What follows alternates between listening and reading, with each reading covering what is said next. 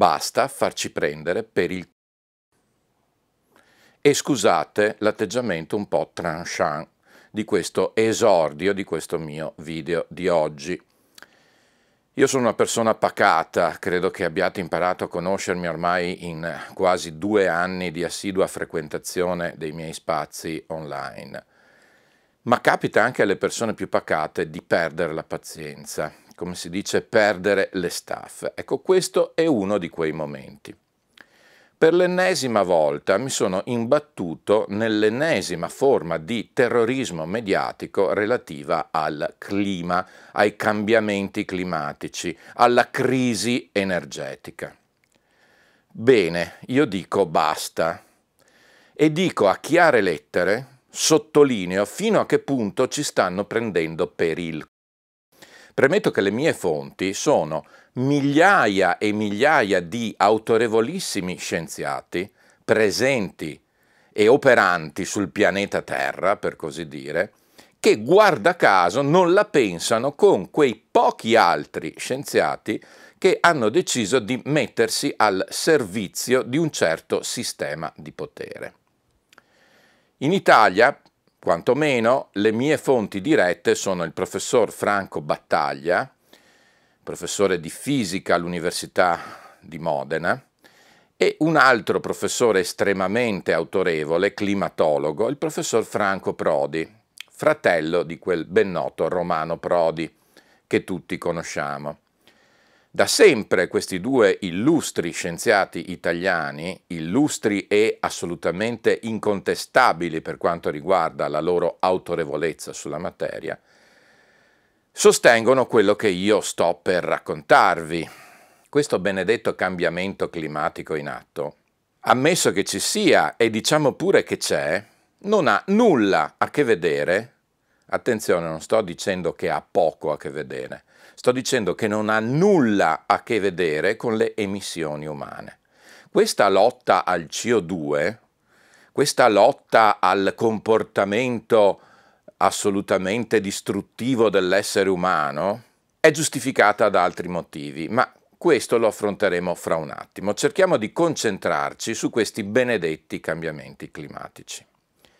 Ancora una volta, ammesso e non concesso che si possa parlare di buona fede da parte di chi pratica questo assurdo terrorismo mediatico, dicevo, ammesso e non concesso che si possa parlare di buona fede, siamo al cospetto di una crassa ignoranza delle più elementari e basiche dinamiche di come funziona il nostro sistema solare, ad esempio di come funziona l'andamento del clima che è strettamente correlato ad esempio all'attività solare, che guarda caso è enormemente, ma in modo gigantesco, più significativa di qualunque azione possa fare questo piccolo essere che siamo noi esseri umani.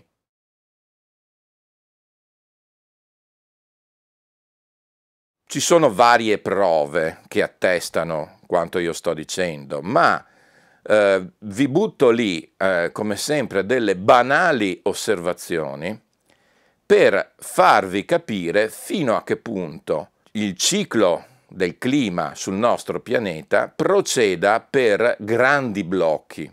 Addirittura noi siamo, a sentire gli scienziati più autorevoli, all'interno di un blocco che dura circa 10.000 anni. Ma anche andando più in uno specifico che in termini cosmici è sempre un non nulla, possiamo notare come ci sia un andamento variabile anche solo negli ultimi mille anni, per esempio. Ora si grida al riscaldamento globale, che starebbe quasi per far prendere fuoco al pianeta, a sentire certa gente. Noi sappiamo che il pianeta prende fuoco, ma nel 98% dei casi per mano umana, ma questo è ancora una volta un altro, un altro argomento. Dicevo, analizziamo gli ultimi mille anni.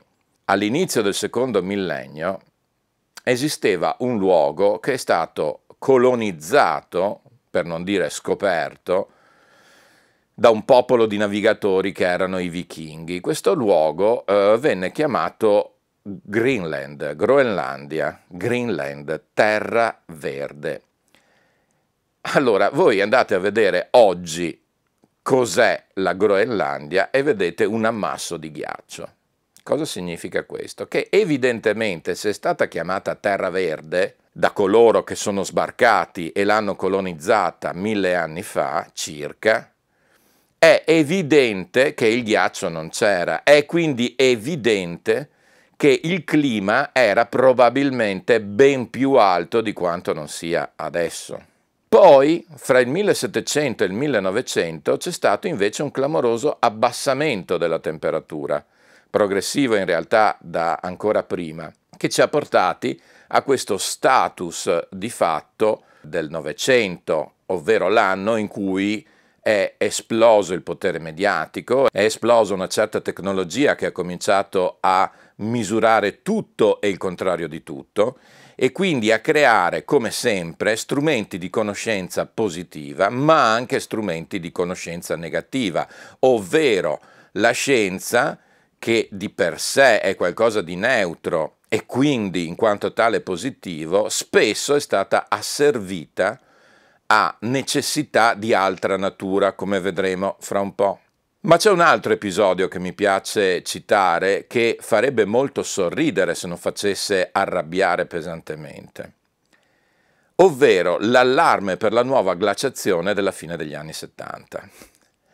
Allora, io vi invito ad andare a cercare la copertina di una delle più note, celebri e autorevoli riviste del pianeta, ovvero Time Magazine, che nel 1977 sbatteva in copertina l'imminente nuova glaciazione. Stiamo parlando di 40 anni fa. Io credo che non sia necessario commentare questo fatto. Parliamo delle emissioni di CO2 che sarebbero oggi responsabili tutte loro, noi uomini che emettiamo questo CO2, che saremo responsabili di questi cambiamenti climatici che stanno per schiantare il pianeta. Ebbene, il picco delle emissioni di CO2 nel pianeta Terra è avvenuto fra la fine della seconda guerra mondiale e per l'appunto i primi anni Ottanta, ovvero in un momento di pesantissima spinta industriale, in un momento di boom economico che ha visto la popolazione di tutto il mondo occidentale, ma evidentemente non solo quello, dotarsi di mezzi di spostamento personali, privati, basati sulle, sull'energia endotermica, quindi su carburanti fossili, e quindi proprio in quegli anni c'è stato questo picco di emissioni di CO2 ma nonostante questo picco di emissioni di CO2 nel 1977 Time Magazine parlava della glaciazione imminente. Poi, per quanto riguarda le crisi energetiche, il, la fine della nostra evoluzione legata ai carburanti fossili, sempre a metà degli anni 70 si narrava di come eh, tutte le risorse di eh, petrolio, e appunto energia fossile si sarebbero esaurite entro l'anno 2000. Noi sappiamo benissimo come invece sono stati trovati nuovi giacimenti nel corso del tempo, è stato rivalutato il quantitativo di eh, petrolio e energie fossili disponibili e eh, a un certo punto per decenza si è perlomeno smesso di parlare di questa crisi presunta imminente dei carburanti fossili. Quindi, ancora una volta, la domanda da farsi di quello che accade a livello politico ed economico è sempre quella, è la domanda delle domande, è perché, oppure, usando una variante molto intelligente dei nostri antenati latini, cui prodest, a chi interessa tutto questo? interessa sempre a quella parte di potere lì, quello che ormai da tantissimi anni, diciamo da almeno 150 anni, domina in realtà e governa il pianeta, il potere economico. Potere economico che si basa su una teoria farlocca che è quella del liberismo. E il liberismo prevede ad esempio la continua e inarrestabile crescita L'economia, secondo la teoria liberista, deve crescere illimitatamente e per sempre. E aggiungo io, spesso progressivamente, magari con progressioni geometriche. Parliamo del mercato dell'auto, che è uno dei più direttamente interessati a questa presunta crisi del CO2. Ebbene, il mercato dell'auto negli anni, diciamo negli ultimi 10-15 anni, ha subito una frenata pesantissima, già perché è stato riempito il pianeta di mezzi di spostamento su quattro ruote. E allora prima si è cominciato a imporre con molta maggior frequenza la sostituzione dei mezzi, mezzi che magari andavano benissimo, ma improvvisamente ogni quattro anni, ogni tre anni, ogni due anni si diceva che era stata superata la soglia di emissioni consentita perché c'è il riscaldamento globale e quindi questa macchina magari di due o tre anni perfettamente efficiente e funzionante diventava desueta, anzi pericolosa e quindi bisognava bandirla e vai di zone C, di zone verdi e quant'altro. Tutto questo perché? Per spingere questa crescita irrefrenabile e illimitata della vendita di nuovi prodotti alla fine. Quando molto di recente siamo arrivati a creare dei motori endotermici, tipicamente i motori diesel, che grazie a tutti i ritrovati della tecnologia, penso ad esempio all'AD-Blue nelle macchine di recentissima costruzione, dicevo motori endotermici, motori diesel che praticamente sono ad emissioni zero o quasi zero, hanno capito che non sapevano più cosa inventarsi ed ecco quindi la bufala dell'auto elettrica. Auto elettrica che si innesta nella cosiddetta rivoluzione green globalmente intesa, delle nuove fonti di energia. Io potrei stare ore a parlare, ma vi invito, in base al principio che regola questo il punto di Marco Lincetto, di andare a cercarvi da soli, di attivarvi se avete un po' di curiosità, per andare a cercare tutte le controdeduzioni, come si direbbe in ambito legale, nei confronti dei sostenitori delle rivoluzioni green, in particolare tutte quelle controdeduzioni che vanno a sbugiardare in modo plateale, in modo plateale la presunta verditudine, verdezza, il presunto green delle nuove tecnologie, in particolare proprio quello delle auto elettriche, andando ad esaminare tutte le controindicazioni, la difficoltà di smaltimento e di riciclo di questi mezzi, che dopo pochissimo tempo, si parla di 5-6 anni, diventano praticamente inutilizzabili, nel senso che la necessità di cambiare le batterie comporta costi che spingono l'incauto acquirente a dover semplicemente rottamare il mezzo. Ma dove andiamo a smaltire questi pericolosissimi oggetti che sono le batterie ad alta efficienza? Non vogliamo nemmeno parlare dei metalli rari, delle terre rare necessarie alla eh, creazione di questo sistema di alimentazione green che comportano un dispiego di energie tradizionali, quindi energie fossili evidentemente, assolutamente smodato e assolutamente superiore in un calcolo macroscopico rispetto a tutte le emissioni del pianeta attualmente presenti. Ma evidentemente il bando, ad esempio, nella, nella comunità europea di qualunque automobile a trazione endotermica entro il 2035 implica una delle più grosse rivoluzioni industriali e uno dei più grossi affari del pianeta, di tutta la storia del pianeta e di sempre.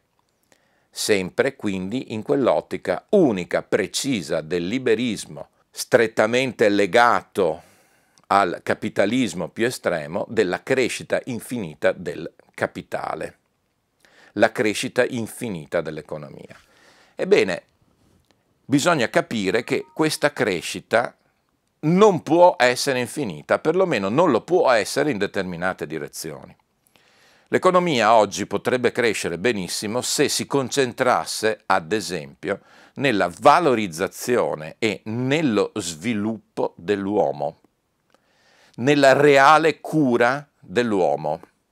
E qui apriremo un ulteriore capitolo decisamente pericoloso e che per il momento decido di lasciare in un angolo, che è quello relativo all'industria farmaceutica. Ma per l'appunto questo lo lasciamo un attimo da parte e torniamo a focalizzarci invece sulle reali forme di crescita anche dell'economia, perché non esiste solo l'economia industriale tout court, esiste ad esempio l'economia della solidarietà, noi, esseri piccoli occidentali, siamo erroneamente convinti di essere al centro del pianeta, di essere tutto il pianeta, di rappresentare l'umanità intera. Invece il mondo occidentale, vale a dire Europa più o meno, vale a dire America del Nord, vale a dire Australia, Nuova Zelanda, Giappone, Corea e credo di non dover aggiungere nient'altro, rappresentiamo un settimo forse del, dell'umanità.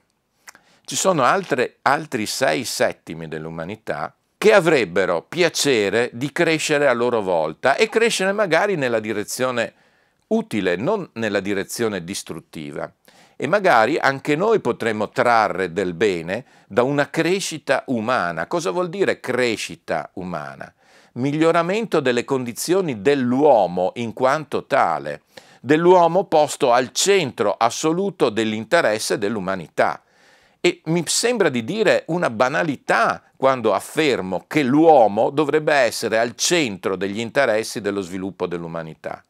Ma evidentemente chi guida il vapore ritiene l'uomo, e l'hanno detto a chiare lettere, l'hanno detto a chiare lettere e a più riprese da almeno vent'anni a questa parte, come un essere non produttivo che consuma e basta, cioè questa elite, questo centro di potere ormai uniformato e concentrato, considera l'uomo come qualcosa di poco utile evidentemente alla crescita del capitale, alla crescita della loro economia farlocca. Ebbene, io mi sono rotto di tutto questo. Cosa possiamo fare noi che abbiamo capito come stanno le cose? La risposta è triste perché non possiamo fare nulla. O meglio, credo che non possiamo fare nulla per cambiare lo stato delle cose, perché chi si è svegliato lo ha fatto troppo tardi e quelli che avevano capito per tempo erano ancora meno di quanti non siano quelli che hanno capito ora. Quindi io credo che si possa fare veramente ben poco. I singoli forse possono fare qualcosa, possono innanzitutto acquisire la consapevolezza e possono poi andare a cercare di trovare una propria strada personale per far fronte a questo impatto devastante da parte del sistema di potere, dicevo trovare una piega nel muro del sistema del potere, una piega in cui infilarsi e trovare una propria singola autonoma dimensione di sopravvivenza, un proprio microcosmo in cui riuscire a valorizzare l'unica cosa che conta in questo pianeta per noi, che è l'uomo. Ovviamente l'uomo in relazione e in pieno rispetto di tutti gli altri esseri viventi che condividono questo spazio che si chiama pianeta Terra. Oggi sono proprio arrabbiato purtroppo capita che ci si arrabbi perché si arriva a un punto di saturazione no? verso quello che drammaticamente si vede. Io forse, forse mi permetto di essere arrabbiato sicuramente verso queste elite che usano questi strumenti, non solo fra l'altro per il loro accrescimento, ma anche come forma, come modalità per mantenere il potere.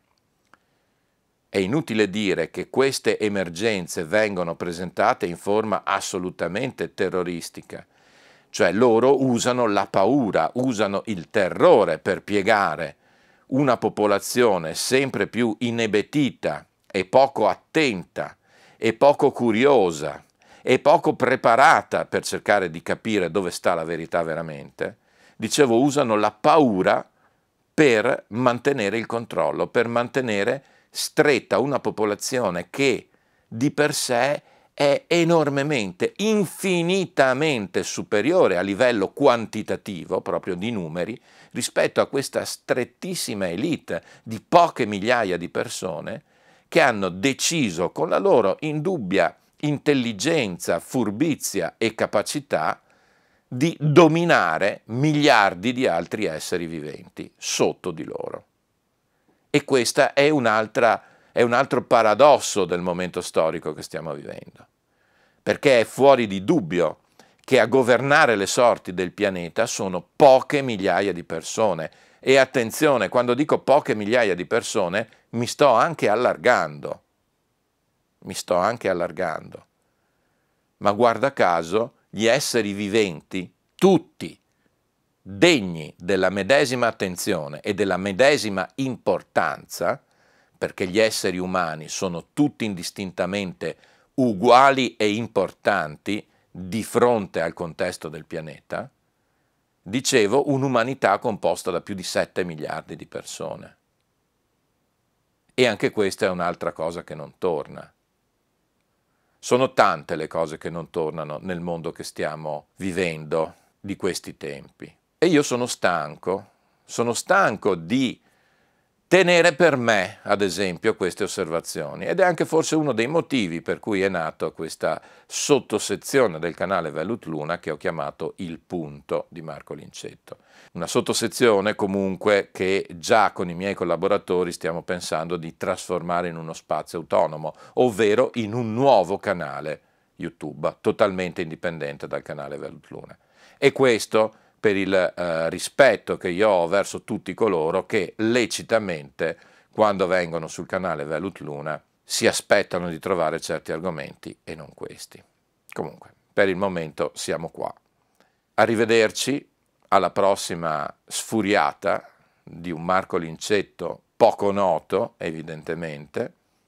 Spero che queste mie parole siano servite a dare una scossa, a scalfire quel minimo anche solo di curiosità da parte delle persone, perlomeno più attente, ripeto, perché voi stessi andiate ad esplorare un territorio di conoscenza che viene artatamente tenuto nascosto, anche se, come sempre nel caso della conoscenza e delle fonti, oggi è lì a portata di mano, basta solo andare a cercarlo per capire. Come dicono i miei nuovi concittadini, hasta la prossima.